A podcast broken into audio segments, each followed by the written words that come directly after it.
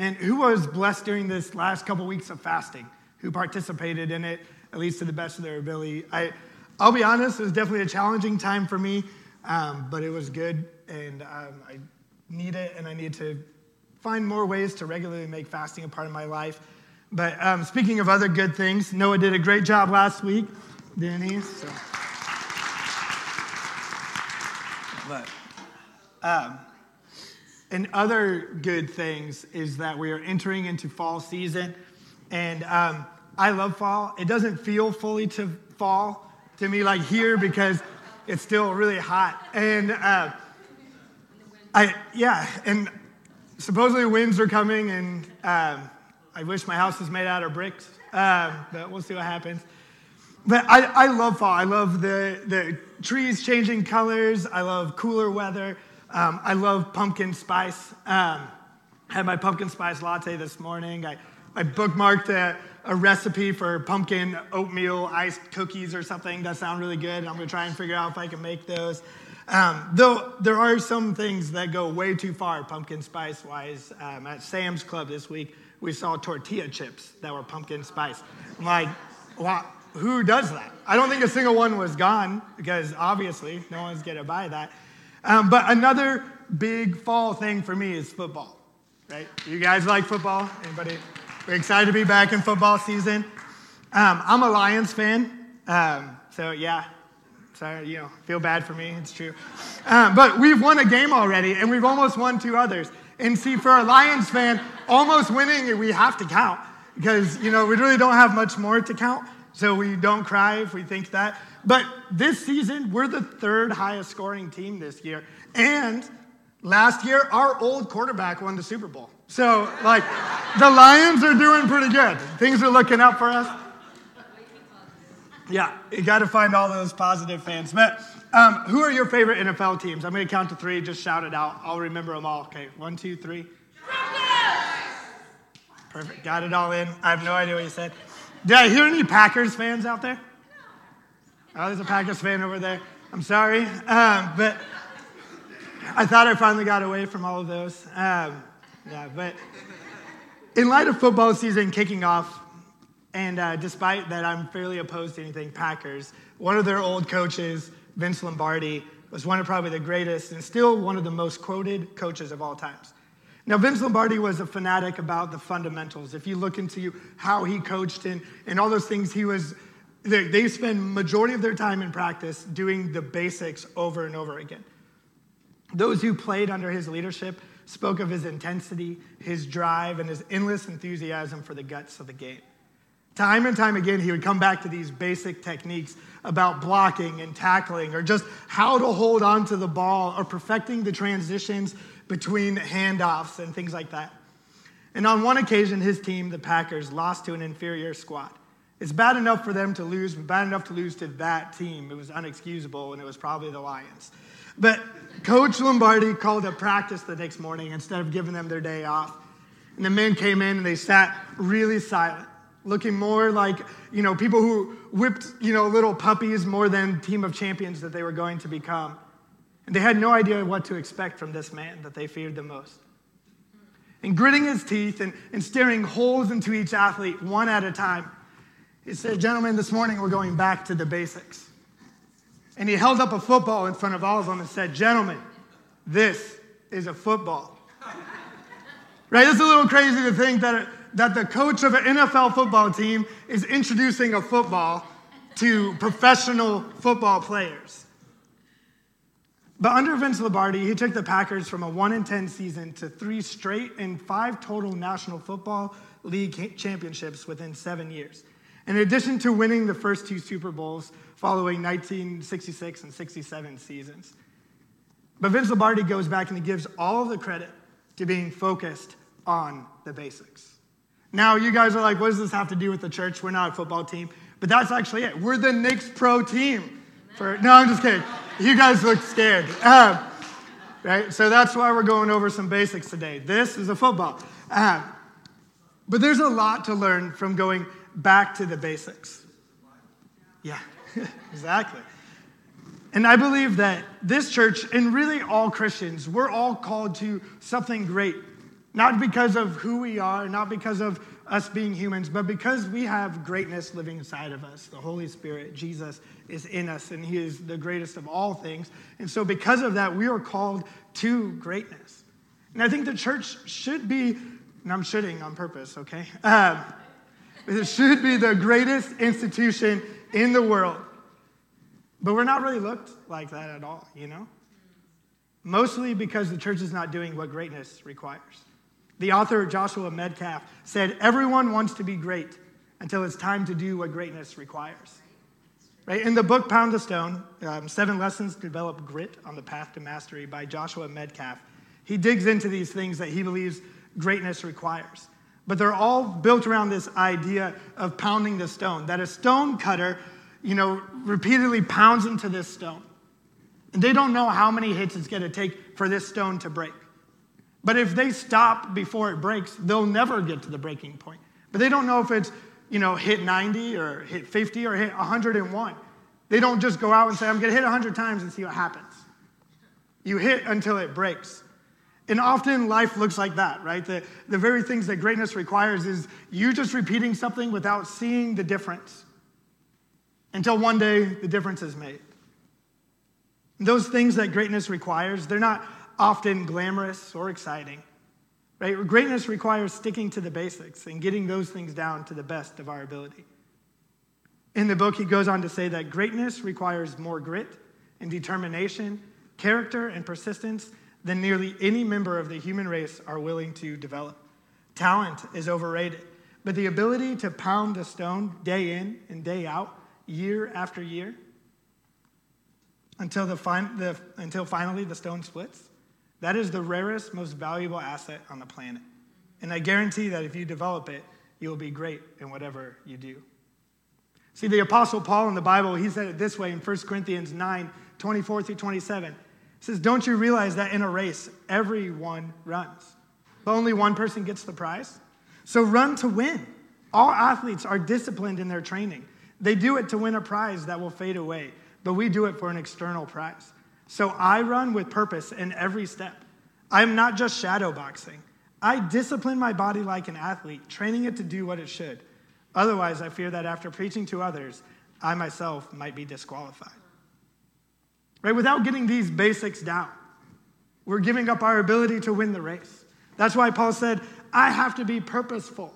I need to be intentional with each step. I need to be disciplined in my faith.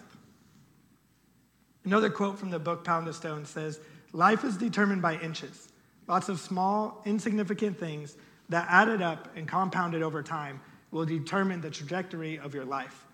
Most people focus on all the big stuff, failing to realize that it is the little stuff that makes all the difference. As we're building something new here, we're building something again into whatever God has for us, but it's not going to happen in the big things. It's going to happen with these small foundational things that we start to put into place and we discipline into our lives and we make it habits of, of ease, kind of because we're so used to it. That's what's going to build this church and build us and build our community up. When you think of your favorite athletes, they're not good because they play awesome. Right? They are so good because they have the basics down so easy that it's, it's instinct for them. So everything that they do just looks a lot better. We as Christians need to get these basics down to become just our normal habits, day in and day out. Not stuff that we have to strive to do so that we can be a part of these awesome things of God. In this new series, Back to the Basics, we're going to look at the basics of Christianity. We're going to look at how to pray, how to read the Bible, how to witness and worship, and, and those type of topics.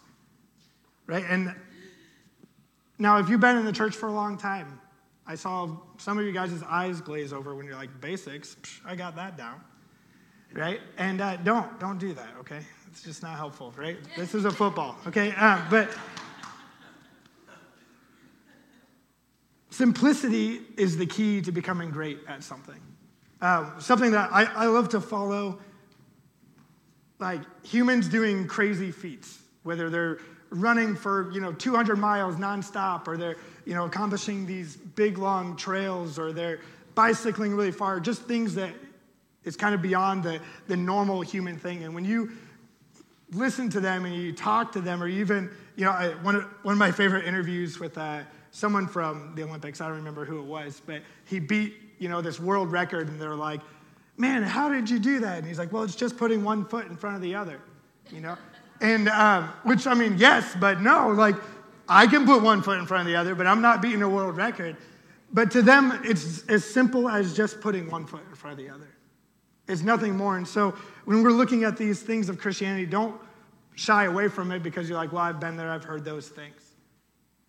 But take a moment and refine. Take a moment and say, can I do it better? Can I be more purposeful? Can I be more intentional? Because I know that every time that I preach a message on these things, that it reminds me of something that I've forgotten in my life or that I'm not being as intentional on anymore and different things. And so we can all find somewhere to focus better, I guess. And today we're going to focus on how to pray. Now, I've noticed that just kind of among Christians, that there's kind of some uncomfortableness to praying, especially praying out loud or praying for other people. Um, it's just like, oh, I don't know what to do. And today, I, I hope that you walk out of here saying, oh, I, I can do this. And that, that's the goal with every one of these things in the series is either to remind you that you can do it or to teach you a, an easier and better way to be able to grasp it and be able to do these things and make them a part of your life. Now, I think there's a few reasons that people are afraid to pray, especially out loud, is that you know, number one reason is that they don't know the official language of prayer, which is the obvious King James Version, right? Uh, you never learn the rules like thee before thou, except after thine, you know. And now, but more seriously, I feel that we've heard some elaborate prayers, and that makes us afraid of, of praying because I, I don't know the right Christianese. I don't know the right words to say, like those people prayed, so why would I pray if they, they pray so much more you know, better and beautiful and things. And it, it, maybe it seems kind of scary to follow that up. But the other reason I think, and it kind of goes hand in hand with why people are afraid to pray, is that no one has taught them how. And we just expect people to know. And we're going to be in Matthew 6 today, if you want to turn there um, in your Bible app or with your paper Bible. And this isn't just something that's new to today, right? If you don't feel comfortable praying and you want to know how, the disciples asked this exact same question in Luke 11 1. It says, Once Jesus was in a certain place praying, and as he finished, one of his disciples came to him and said, Lord, teach us to pray, just as John taught his disciples. Right? Jesus' own disciples had been seeing him pray, had seen John pray, seen the Pharisees pray, and they didn't feel comfortable praying.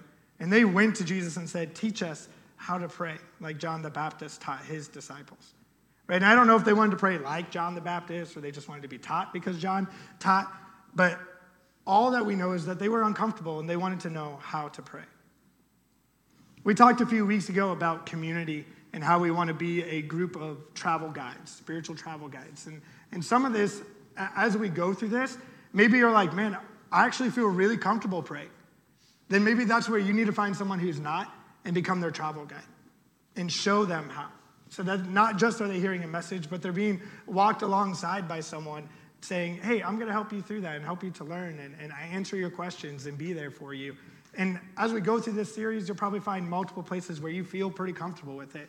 But there's other people around that are going to need you to be that travel guide.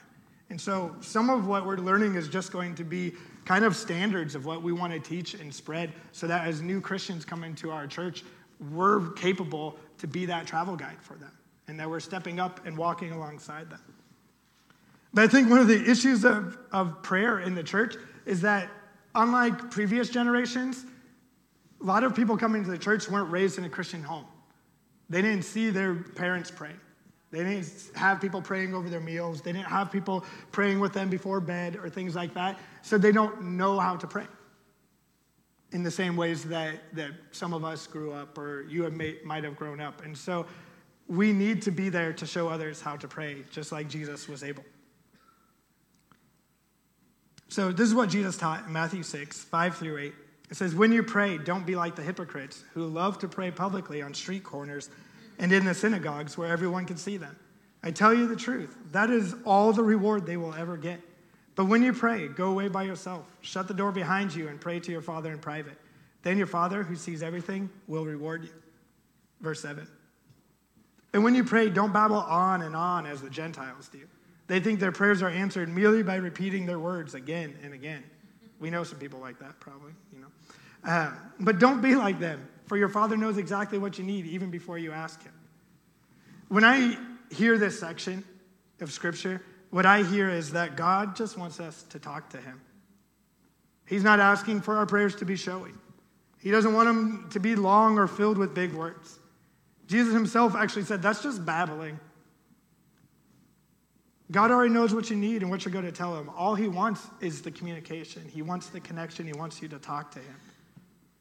As Jesus said, when it comes to prayers between you and Him, do it in private. Don't make a show of it in front of people. Now, that does not mean in this section of Scripture that there's no reason to pray in public, right? Um, throughout Scripture, you find Jesus himself and his disciples praying for people in public places, or we've been commanded to lay hands on each other and pray for one another when they're sick and things. So, praying in public is okay, but when you're just having a conversation with God, you don't need to make a show of it, is what Jesus is teaching there. Now, I grew up in church. Like I said, my dad's a pastor, and uh, he is a great godly man who also loves to hear himself pray. Uh, I, I, we used to call him the king of long prayers, and it was like, don't ask him to pray for your food because the food will be cold before we get there. and uh, but what I've come to love from my dad is his prayers are not showy; they're long because he loves to talk with God. You know, and Sometimes I don't want him to love to talk to God when I want to eat pizza. But, but I grew up watching that. And I thought, I have to pray long. That's what you do. My dad does that. He's a pastor, he's the most spiritual person I know. I have to pray long. And so that's like just kind of how I grew up. And I, um, I, I went to Master's Commission, which was a discipleship program right after high school. And in that group, I had a friend named Tim. And uh, every morning we gathered together, we did worship together, and uh, then one of us would kind of lead morning prayer time and just kind of wrap up worship, and we'd go about our day. And uh, it was Tim's morning to lead the prayer time, and uh, he got up and he said, Hey, God, uh, it's me, Tim. And uh, we're excited to talk to you this morning because you're amazing, and it's cool that we get to talk to you. And I'm thankful that we have this time to worship you. And would you just be with us today as we work on our things? Love you, God. Amen. And I'm pretty sure he like air high five God and went and sat down. And I was like, what kind of prayer is that? You know? Man, that was so short. God probably like, I, I, didn't even hear that. I just finally tuned in and he was already done. What did, what did he even say? And, um, you know, I just like critiquing this prayer in my, my head. And then the reality was I was actually kind of frustrated with myself because his short prayer was so much more real than any prayer that I felt like I had prayed. Because it was just there. It was just him talking to a friend. It was just him stating what he needed, why he was excited about it in the end, and moved on. And I realized I was watching him talk to fr- like talk to God as a friend, and I wasn't treating God as a friend in my prayers. Like, man, my friends would be really annoyed if that's how I talked to them. Like, every one sentence I wanted to tell them, I actually turned into a paragraph you know, they'd be like, man, do you ever just shut up? And my friend said that anyways. But God just wants us to talk to him as a friend. You don't need special words, you don't need a special language. Just talk to him as you talk. In a language you're comfortable with, there's no specific format, there's no set length you need to reach. Nothing like that. So, what do we talk to him about during prayer? Well, Jesus continued in Matthew 6, 9 through 13. He says, This then is how you should pray Our Father in heaven, hallowed be your name. Your kingdom come, your will be done on earth as it is in heaven. Give us today our daily bread, and forgive us of our debts as we have forgiven our debtors. And lead us not into temptation, but deliver us from the evil one. To God be the glory and honor and power forever. Amen. This is known as the Lord's Prayer. How many of you guys have heard of this? Right? It's printed on a whole lot of things, usually with some nice prayer hands um, following it. But and now, now I don't think that this is a bad thing to pray. So, so don't get me wrong here. But I don't think it was Jesus' intention for us to repeat, repeat this prayer word for word.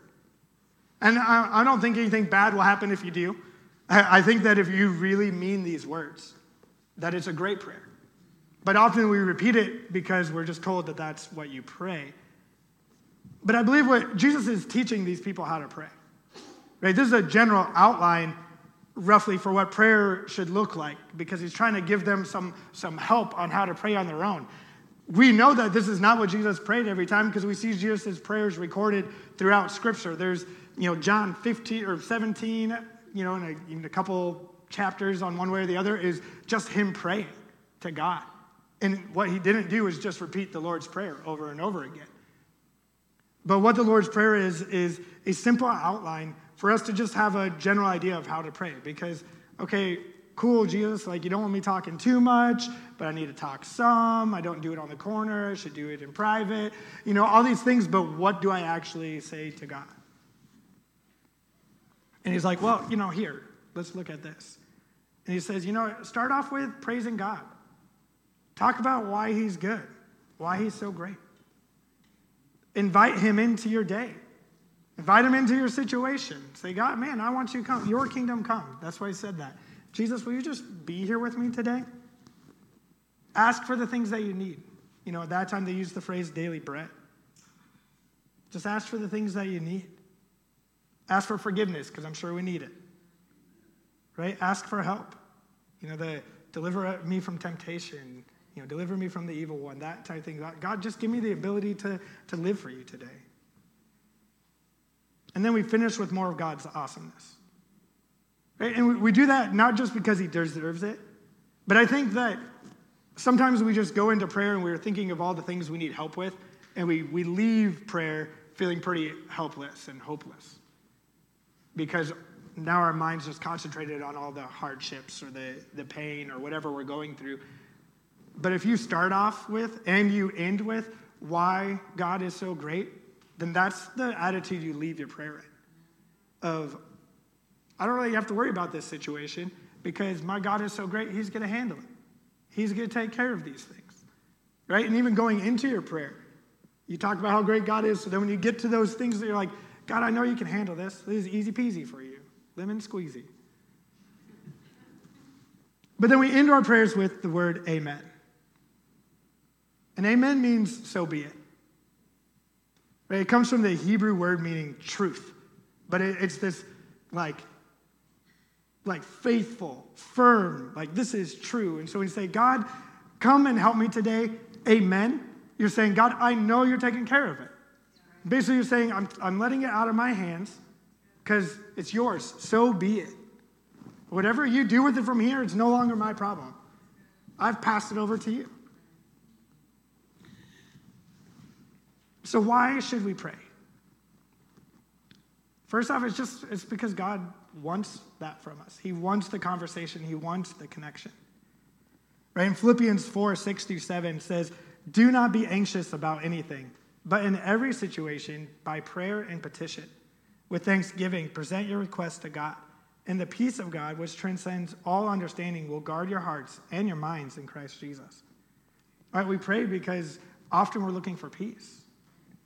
And the best way to get peace is to hand it all over to God and so be it. I think people misunderstand this verse a lot, especially when it comes to the idea of anxiety and anxious, you know, being anxious. Because they stop at that first section where it says, do not be anxious about anything. And they put a period instead of a comma. That scripture is commanding us to not be anxious. But that scripture does not say that. This scripture actually says, be anxious about everything. It's literally what it says you know, move those comments. Like, but in every situation, be anxious, is how this is worded. But then it says how to be anxious correctly with prayer and petition, with thanksgiving to God. Take it to God. Right? And so, so often, especially in church, we tell people, oh, your anxiety, like that's not godly because scripture says to not be anxious. But no, like what, what's really saying is, man, give it to God. Take it to Him in all the ways prayer and petition and thanksgiving in your requests. And you go before God and say, Man, I'm so thankful for everything you've put in my life. I'm thankful that I have a God that's strong enough to handle all of my issues. And so, God, can you take care of this? And then that's where peace comes in.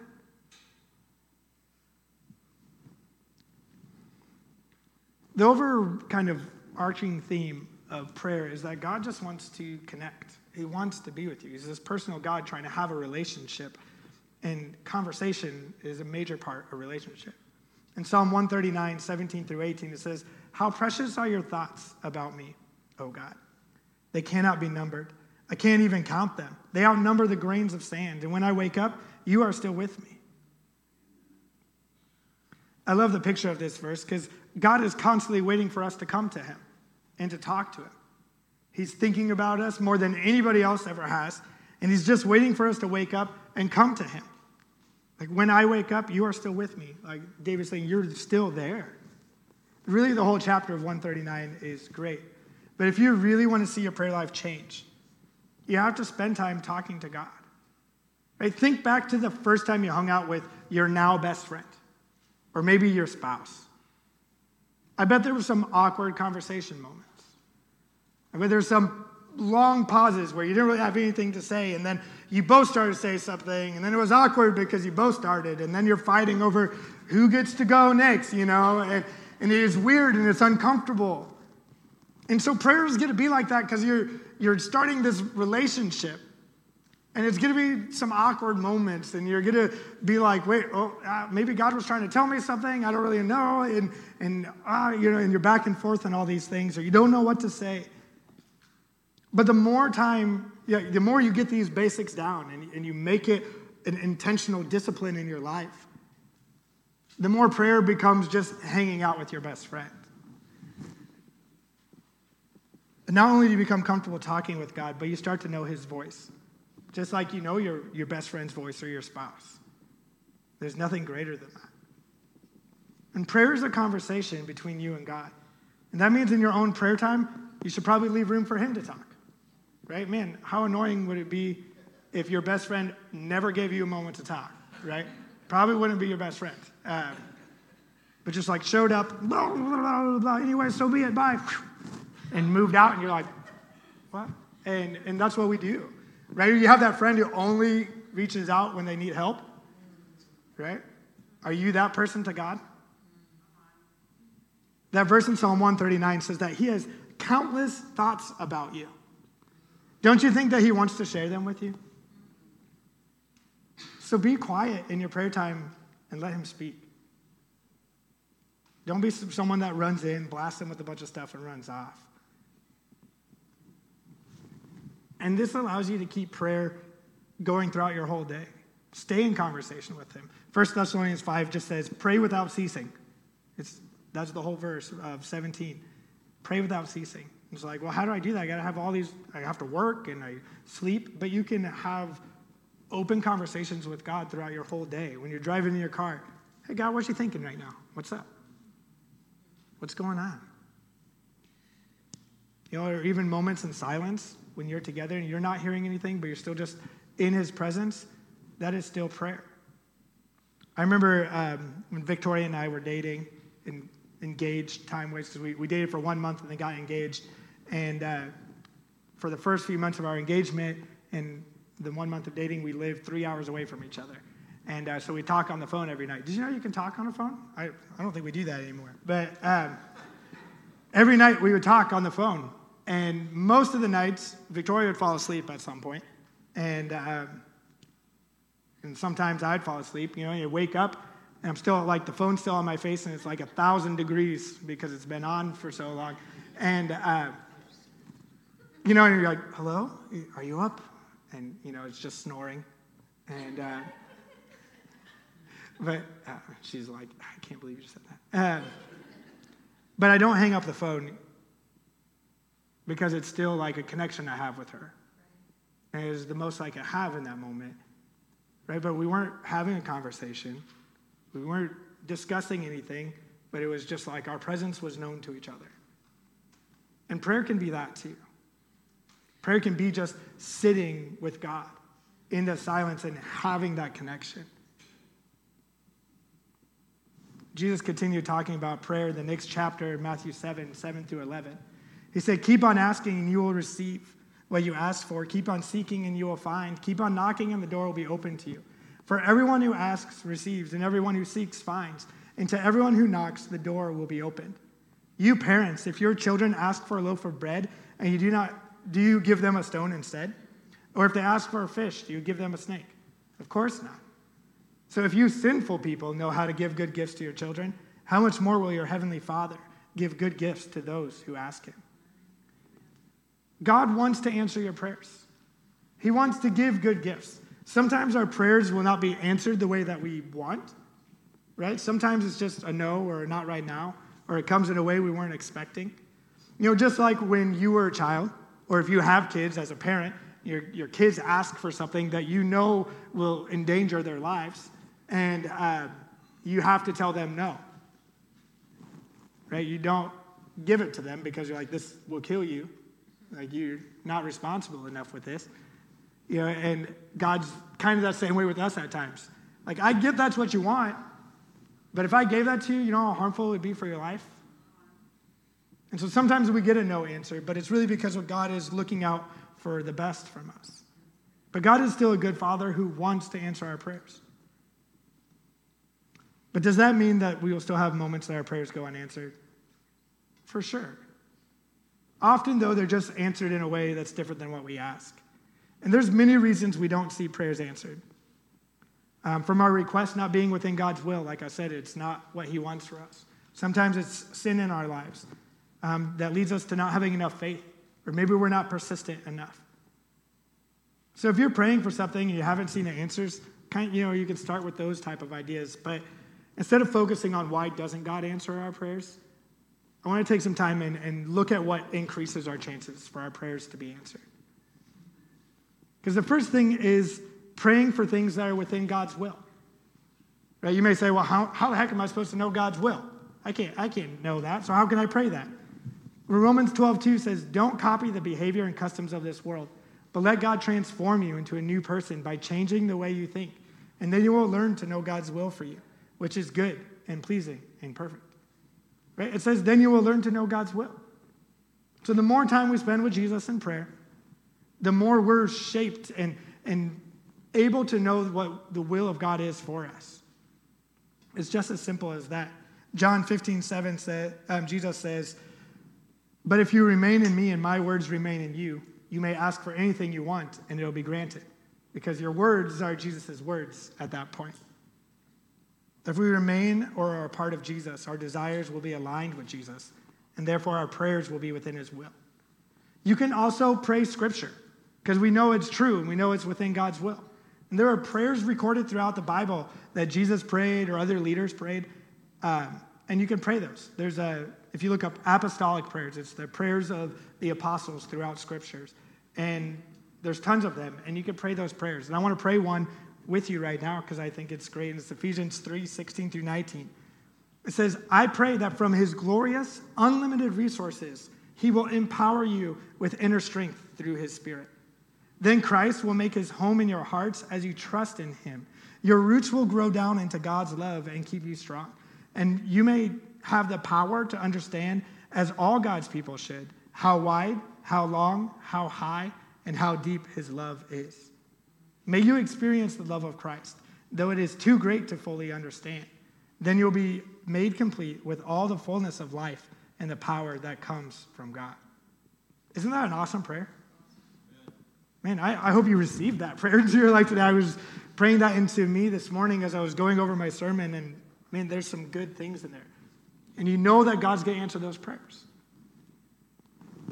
The another thing you have to do is you have to pray with faith.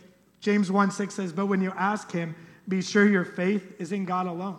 Do not waver, for a person with divided loyalty is as unsettled as a wave of the sea that is blown and tossed by the wind. What would you pray if you really believe God wanted to answer your prayer and you really believe that He would. That's the kind of faith that we're talking about. Also, your sins could be in the way of seeing answered prayers. James 5:16 says, "Confess your sins to each other and pray for each other so that you may be healed." The earnest prayer of a righteous person has great power and produces wonderful results. Now, some people read this or hear this and say, if you have sin in your life, God doesn't answer your prayers. And that is very untrue. That, that is not biblical. We're all here because God probably answered a prayer sometime while you were a sinner, right? Like this morning, okay? Um, and so that, that is not everything that God does was for sinners And so that, that is not how he operates. But often we begin to believe we don't deserve it because of our sin. And then that reflects in our faith on whether or not God will answer our prayers. But when we confess our sins, our struggles to another person, and we get it off our chest, it's easier to have full faith again. And finally, sometimes we just give up too soon. That last verse we just read, it says earnest prayers. It says effective prayers because they are earnest prayer of a righteous person. James continues after that in verse 17 and 18.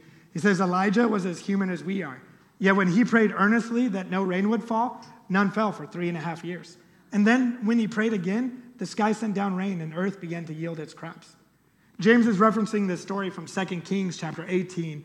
Um, so we're going to look at those verses, just 42 through 44. It says, But Elijah climbed to the top of Mount Carmel and bowed low to the ground and prayed with his face between his knees.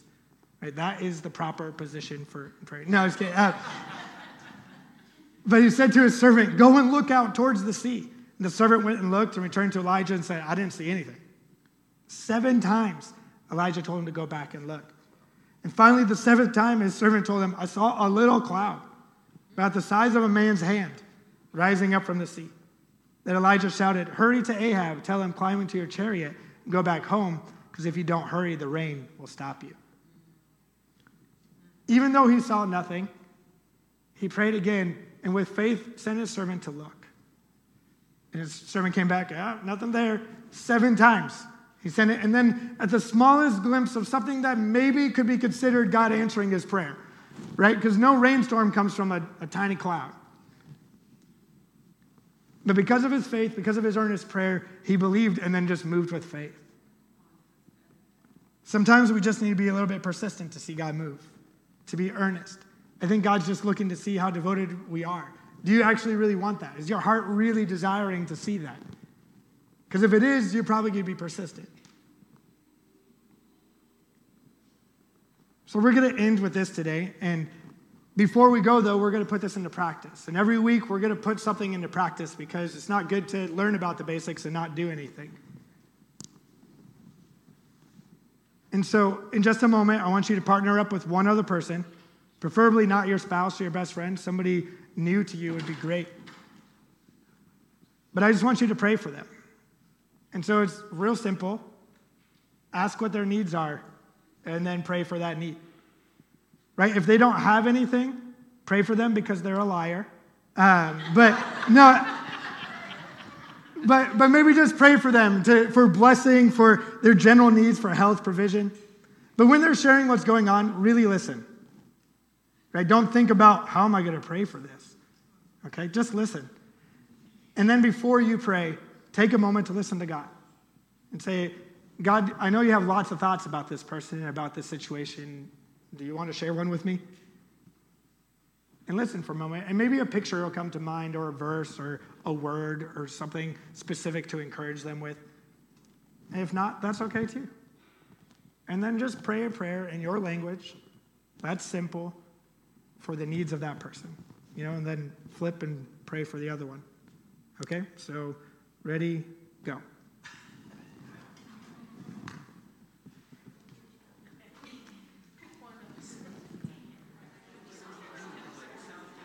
If you're praying for someone, you can go ahead and keep praying, but I'm going to pray to just dismiss everyone so you guys can go about your day. But God, we just, uh, it's just Generations Church. We're here and we're just here to um, just connect with you again. I pray that you would help remind us to be in constant prayer and conversation with you as we go about our days this week. Um, Lord, would you just keep us in connection? Uh, would we hear from you? And would you just remind us to spend time with you? God, we love you so much. We're so just thankful for how great you are and all the great things you do in our lives and that you're going to do. Um, in your name we pray. Amen. Amen. All right? Go and remain in conversation with Jesus today.